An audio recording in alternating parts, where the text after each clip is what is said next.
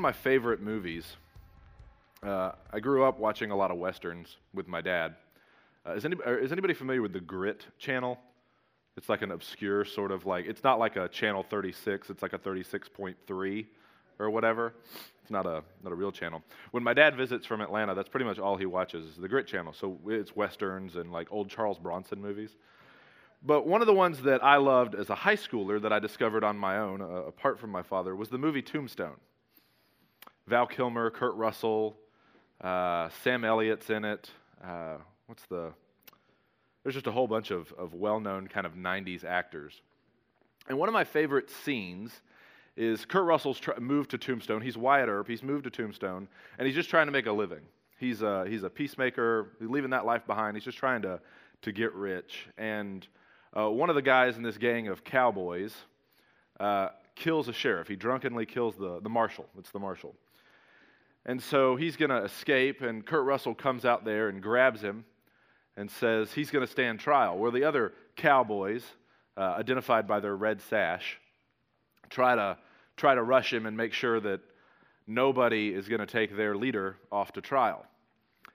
And one of the guys, Ike Clanton, who just pretty much says the dumbest things in the whole movie, he says, We're going we're going to rush him. He can't get us all in a rush. And Kurt Russell pulls out his, his giant Colt peacemaker and puts it right to his head. And he says, They may get me in a rush, but not before I turn your head into a canoe. And everybody said, everybody's like, oh, he's bluffing. And the guy's like, no, he's not bluffing. And Kurt Russell says, You're not as stupid as you look. And there's this great exchange. Uh, Val Kilmer, who's playing Doc Holliday, who maybe is the best role never to get an Oscar, uh, comes out and he kind of backs him up, and the brothers come out, the Earp brothers come out to back him up. It's this really cool scene. And I think as, as I look at that scene, I, I think what I like about that scene and what I like about scenes like that is that I really wish that stopping injustice was that direct, was that straightforward. It takes a, a moment of courage. I got to get up the gumption to go out there and stand up for something for maybe about 30 seconds. And then after that, the authorities will come and take over, and I can kind of go on with my life. I think we wish that facing injustice, stopping injustice in our society, was that direct, was that straightforward, was really that easy. Now, I know that's kind of intimidating. I mean, it's a gang of outlaws, but in some ways, that is easy and easier and more simple than facing some of the problems of injustice we face in our society today. I think a lot of us want to stand up for the powerless, but we don't know how. I think in some ways we feel powerless because it's not direct, it's not straightforward. Anybody that's tried to tackle one of the hot button issues in our society racism, uh, abortion, recognizes that it's not quite as straightforward as we would like. It's not a simple fix. If it was, we would have fixed it a long time ago, I think. So, how do I challenge the injustice around me? How is it that I challenge injustice around? How do I, as a man, address the injustice that I find on a daily basis, on a weekly basis, in my family, and in my society? How do I do that? That's what we're going to talk about today. There's a couple of great quotes uh, by Elie Wiesel.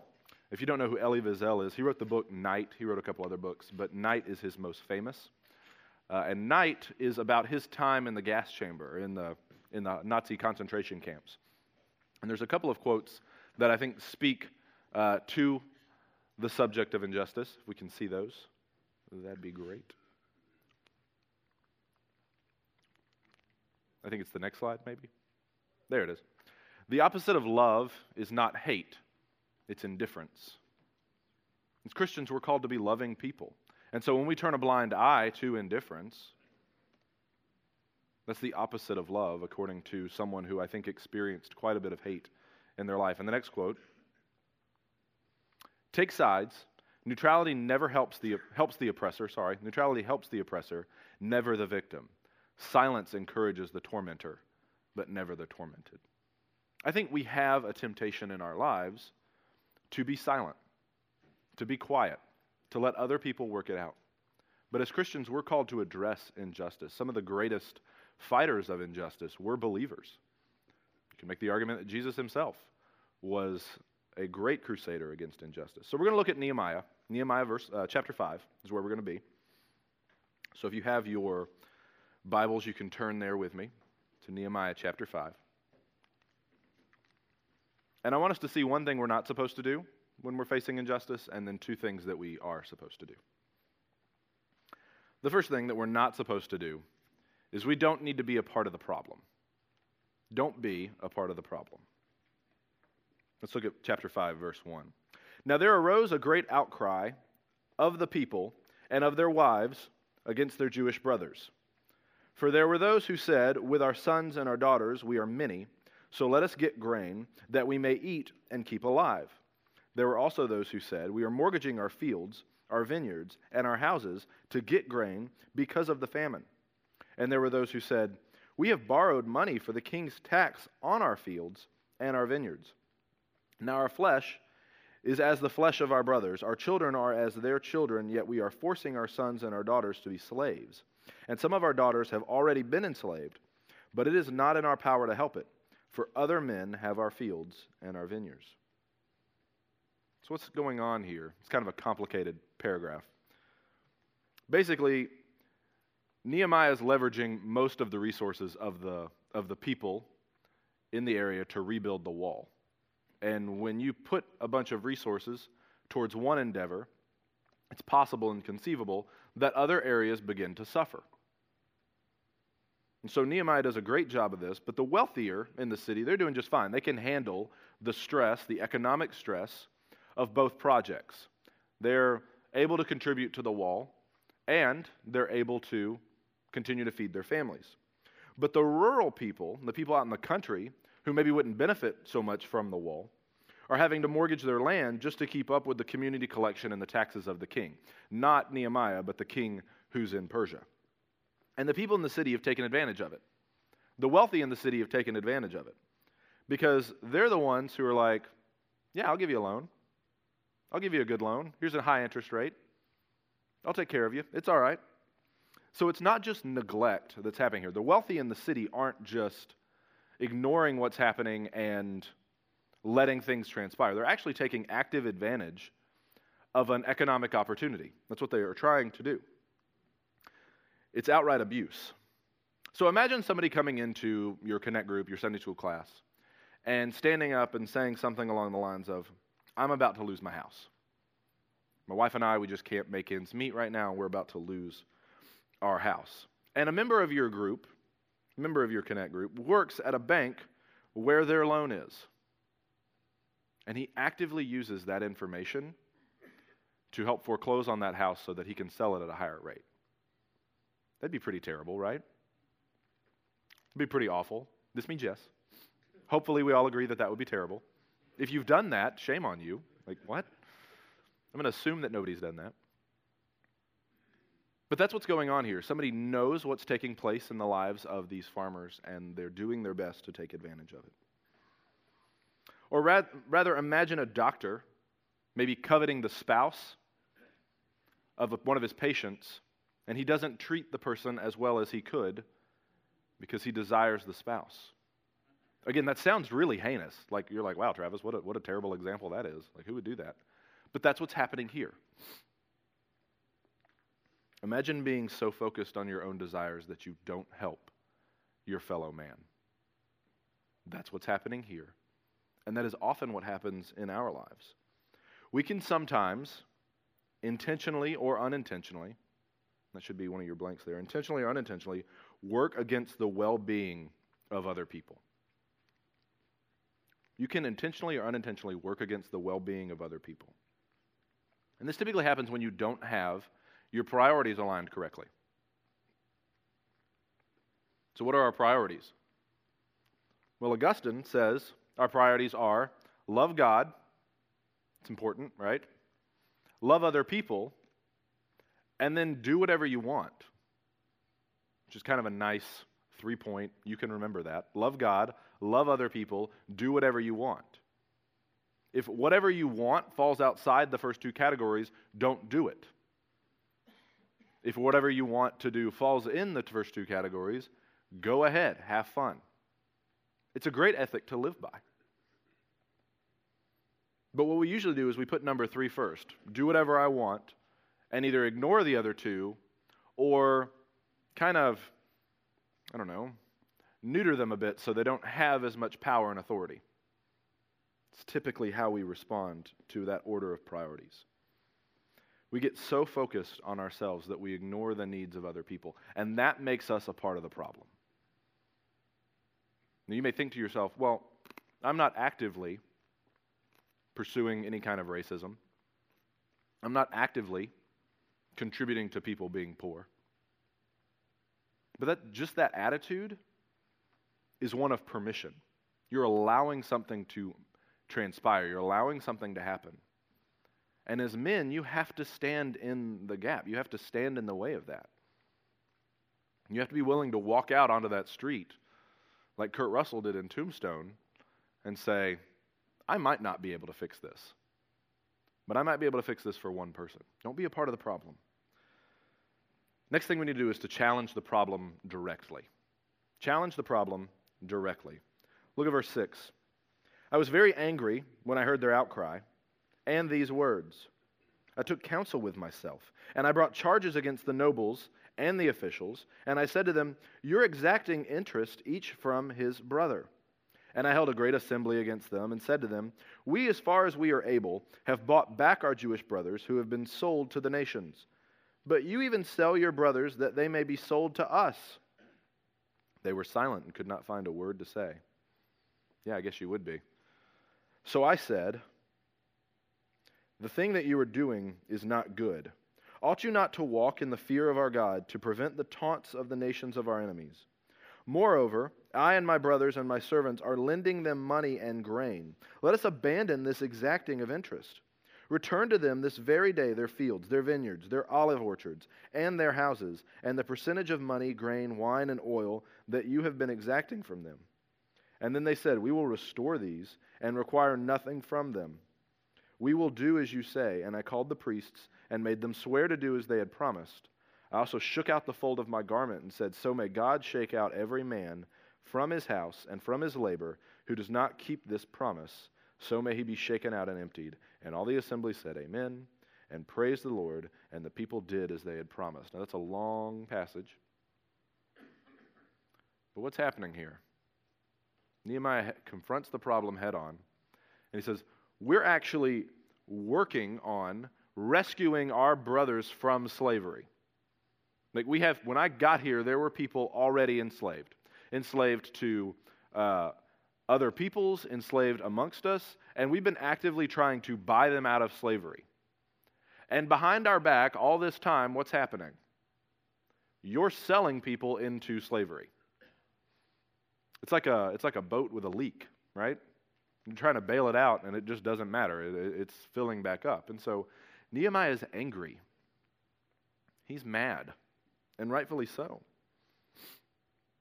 He's working to make people of the Jewish community safe, the exiles safe from people outside the community. And who's the bigger threat? The people on the inside, the insiders. This is something for him that has to be addressed head on. It's not something he can beat around the bush about. It's not something that, oh, well, we can write a check and just solve this problem. He is writing the check. He's writing a lot of checks. He's buying people out of slavery. He's addressing things kind of in a backdoor way but guess what? It's not good enough. It's not fixing the problem. He has to be outspoken about it, and so do we. In fact, the people respond positively to it.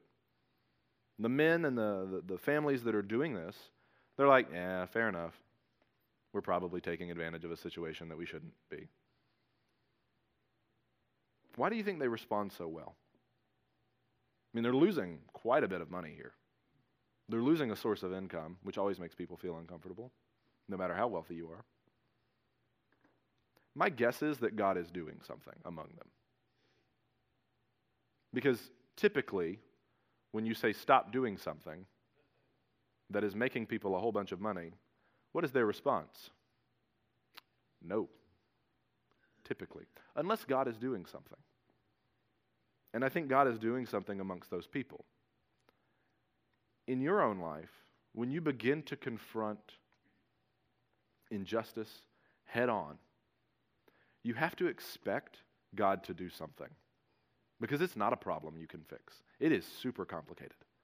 Many of our problems in our society are incredibly complicated. You have to hope that God shows up. You have to pray towards that. But let's look at the opposite perspective. Maybe look at it negatively. Let's look at somebody who can be so damaging to a system. Let's not look at a positive effect. Like you can think of a lot of positive examples of people doing great things for society, but let's look at the opposite tack. Let's look at somebody who is so poisonous to a society that they actually do harm. It's kind of like a person who smokes, right?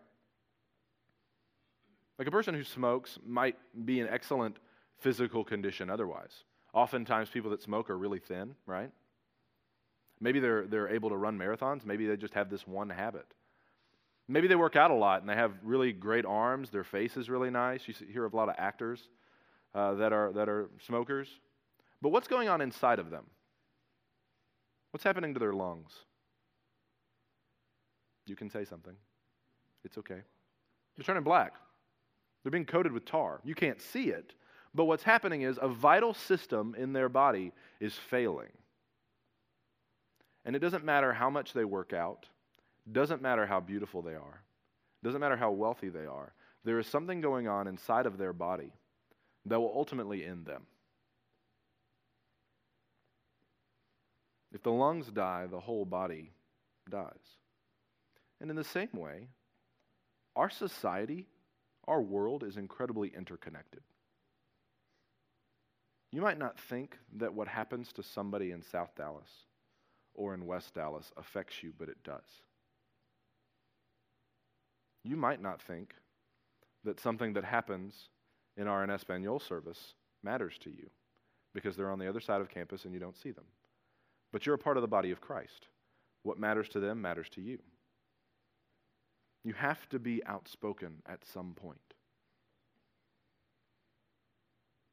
A man working for the glory of God and being direct and outspoken about it can have amazing effects on a society. It can change everything. So, if you're a Christian man, which I assume most of you are, at some point the disenfranchised and the downtrodden's priorities have to become your priorities. If you're a Christian man, at some point the disenfranchised and the downtrodden's priorities have to become your priorities. That has to happen. If not now, when? At some point, you need to care about the hungry and the homeless. At some point, you need to care that there are people dying apart from Christ. At some point, you need to care that there are people who are scared to go home because they live in an abusive family.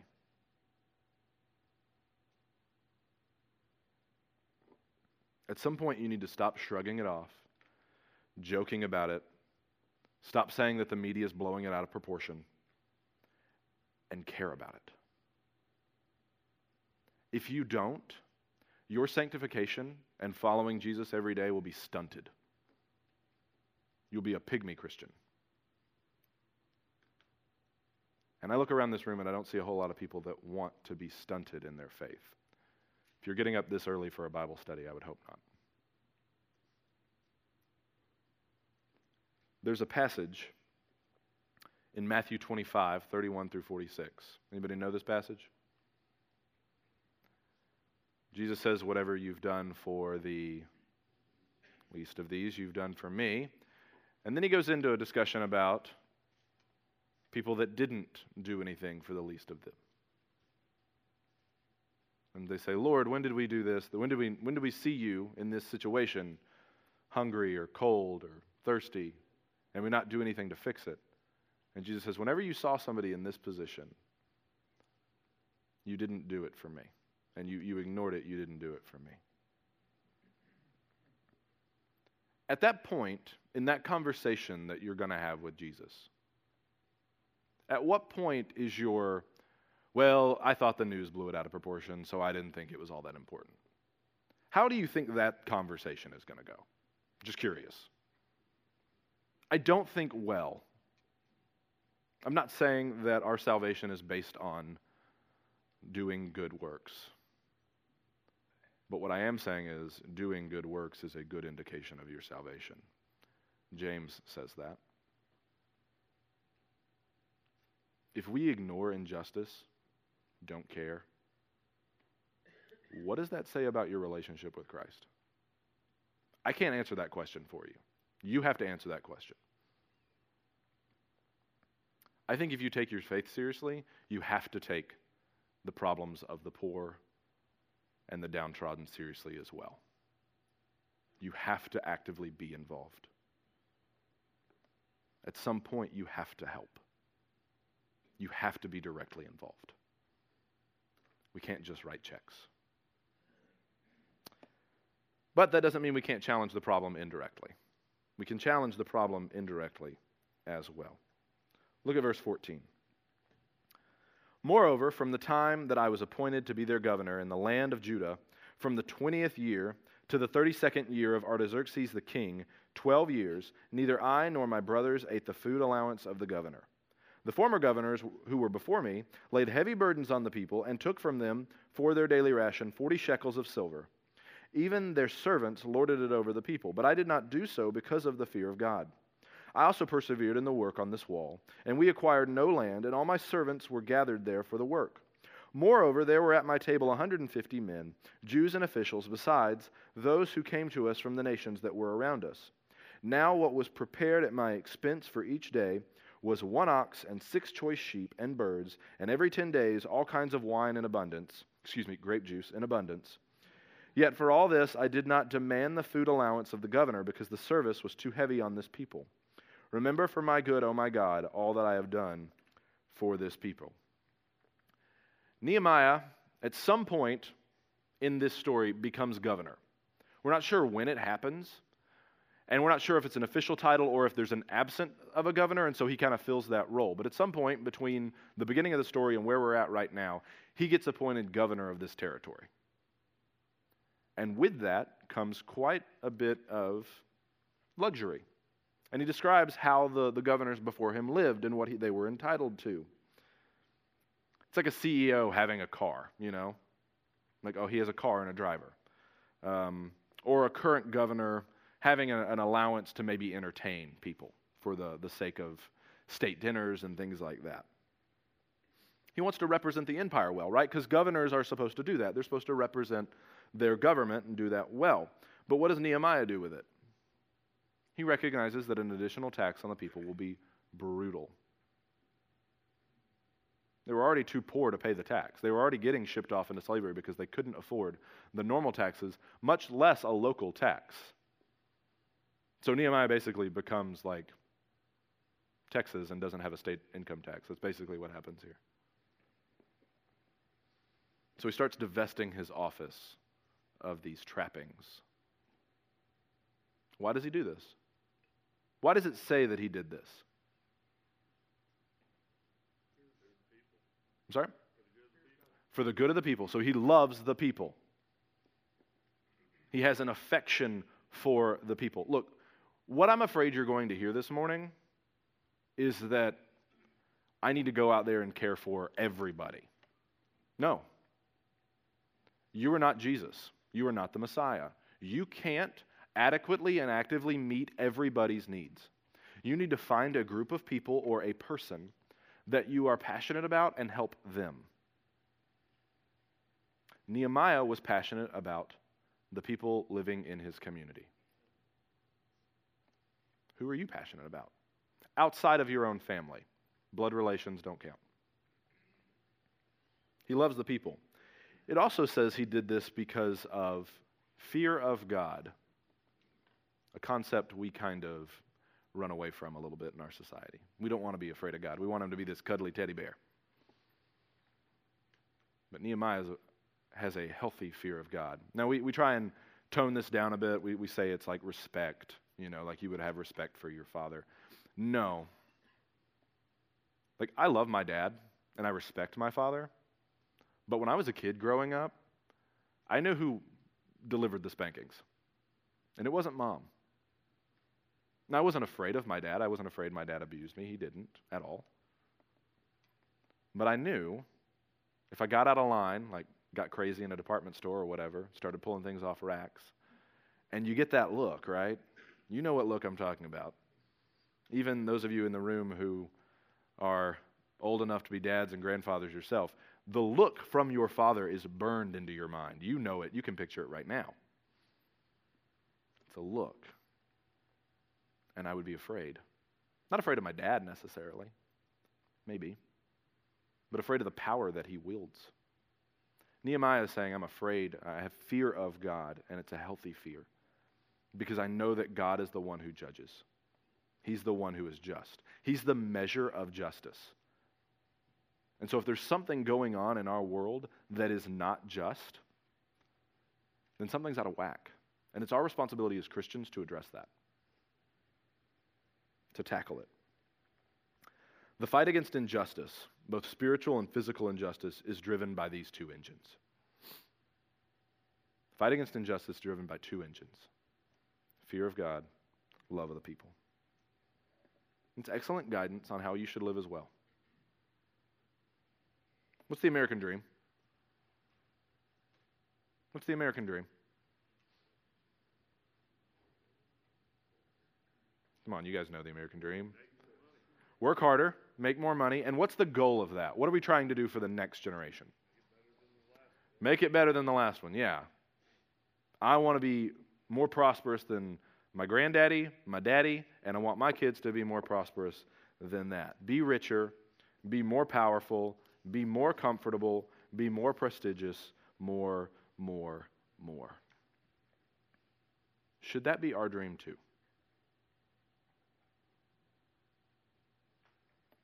What if we reverse the American dream? What if your goal was to be more generous than the generation before you? Now, what if, your, what if your, your dad, your, your family, was incredibly generous? I'm sure that many of you come from generous homes. In fact, I'm sure of that because you are generous and you probably learned that from somewhere. But what if your goal was to be even more generous than your family was before you? To outdo mom and pop in giving? What if your goal was to be less powerful but more equal? Your goal was to be less comfortable but more hospitable. Some of us live in really nice homes, really nice homes. And the only people that ever see that are people that are related to us. Do you open your home up? I understand some people don't have the gift of hospitality. I struggle in that area. That's why I married an event planner.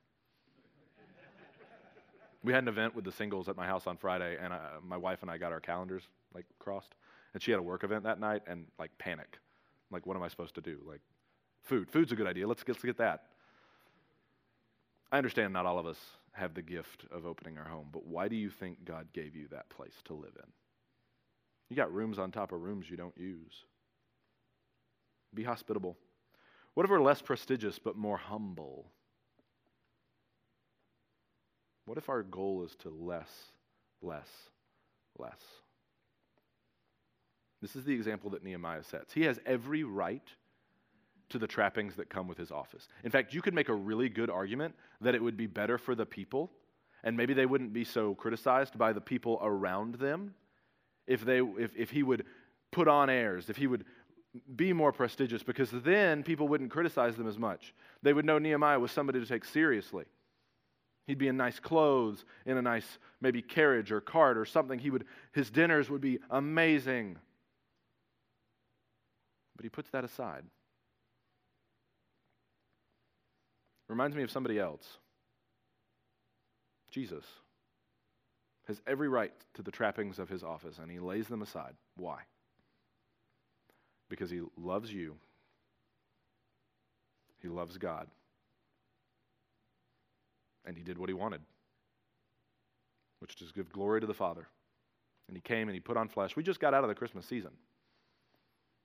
The incarnation should teach us a lot about how we're supposed to handle injustice. You have to get in it and get your hands dirty. And it's uncomfortable. I think it's uncomfortable. And I'm standing up here telling you to do it. There are situations that I have been in and will be in that I am uncomfortable in. I often don't know how to talk to people that are from a different background than I am. But you know how you learn to do that? You talk to people that are from a different background than you are. Like we all have a perspective on life and society that has been put into us by whatever we consume our news outlets, books we read, education we got, church we go to, families we grew up in. I get it. But we are not incapable of at least appreciating a different viewpoint and responding to the suffering that that viewpoint has brought with it. We're not incapable. I refuse to believe that you guys are beyond learning or beyond not learning. That sentence makes sense. You guys are still capable of learning. We all are. In case you haven't figured it out yet, our system is broken. I don't think I have to tell you to turn on the news to see that one. There are pieces of our system that are incredibly broken at our city level, at our county level, at our state level, at our national level. There are elements that are broken. No matter what side of the political party you fall on, you would can point to things that you are frustrated by. It got broke long before you, it got broke long before me, and it got broke long before Nehemiah, too. It got broke with Adam and Eve. The only way to start fixing a broken system is to start fixing the ways that you play into it, the contributions that you make, both to the brokenness and to the healing of the brokenness. As long as we're about things that continue to promote injustice, we're contributors. We're a part of the problem. So it's really a two step process. We're in Texas. We like the two step, right? It's a good thing. Find out ways that you're contributing to injustice and get rid of those. And then find ways that you can contribute to justice and start putting your energy towards it. It's a two step process. Fighting injustice is a lot less exciting than Wyatt Earp makes it out to be because it's messy, and I don't know that you're issued a gun, which would be really cool, I think. I don't want to use it, I just want to carry it. But really, fighting injustice is complicated. It's difficult. But I'm looking into a room of people that are incredibly successful and bright and are capable of solving problems. And I think through the power of the Holy Spirit and expecting Him to work, there is probably not a problem on the local level that we can't in some way impact and change if we were just willing. Take up the fight. Take up the fight. Because we're men and we like to fight. We're itching for a fight. Take up a fight that's worth your time. Let's pray. Father God, I thank you for your grace to us, Lord, because no matter what in some ways we do, it feels overwhelming and daunting, the trials and tribulations that we see on a daily basis. That maybe at this point in our life we've turned a blind eye to for so long we don't really even notice anymore. I pray that you would open our eyes. I pray that you would forgive us for the comments that maybe we've made in our heart or in our mind about people in other societies, other races, other groups, Lord. Things we've thought about others, Lord, rather than recognizing their position and seeking to help. I pray that you would give us grace to pursue the areas of our life where we can speak out against injustice, whether it's at work, whether it's at home, I pray that Park Cities would be a place of justice and grace. So, Father, we look forward to how you might work. Maybe in a year from now, we come back and we sing praises to you as to how you're working and how you will work in the future. We love you, Father, and we pray all this in your Son's name. Amen.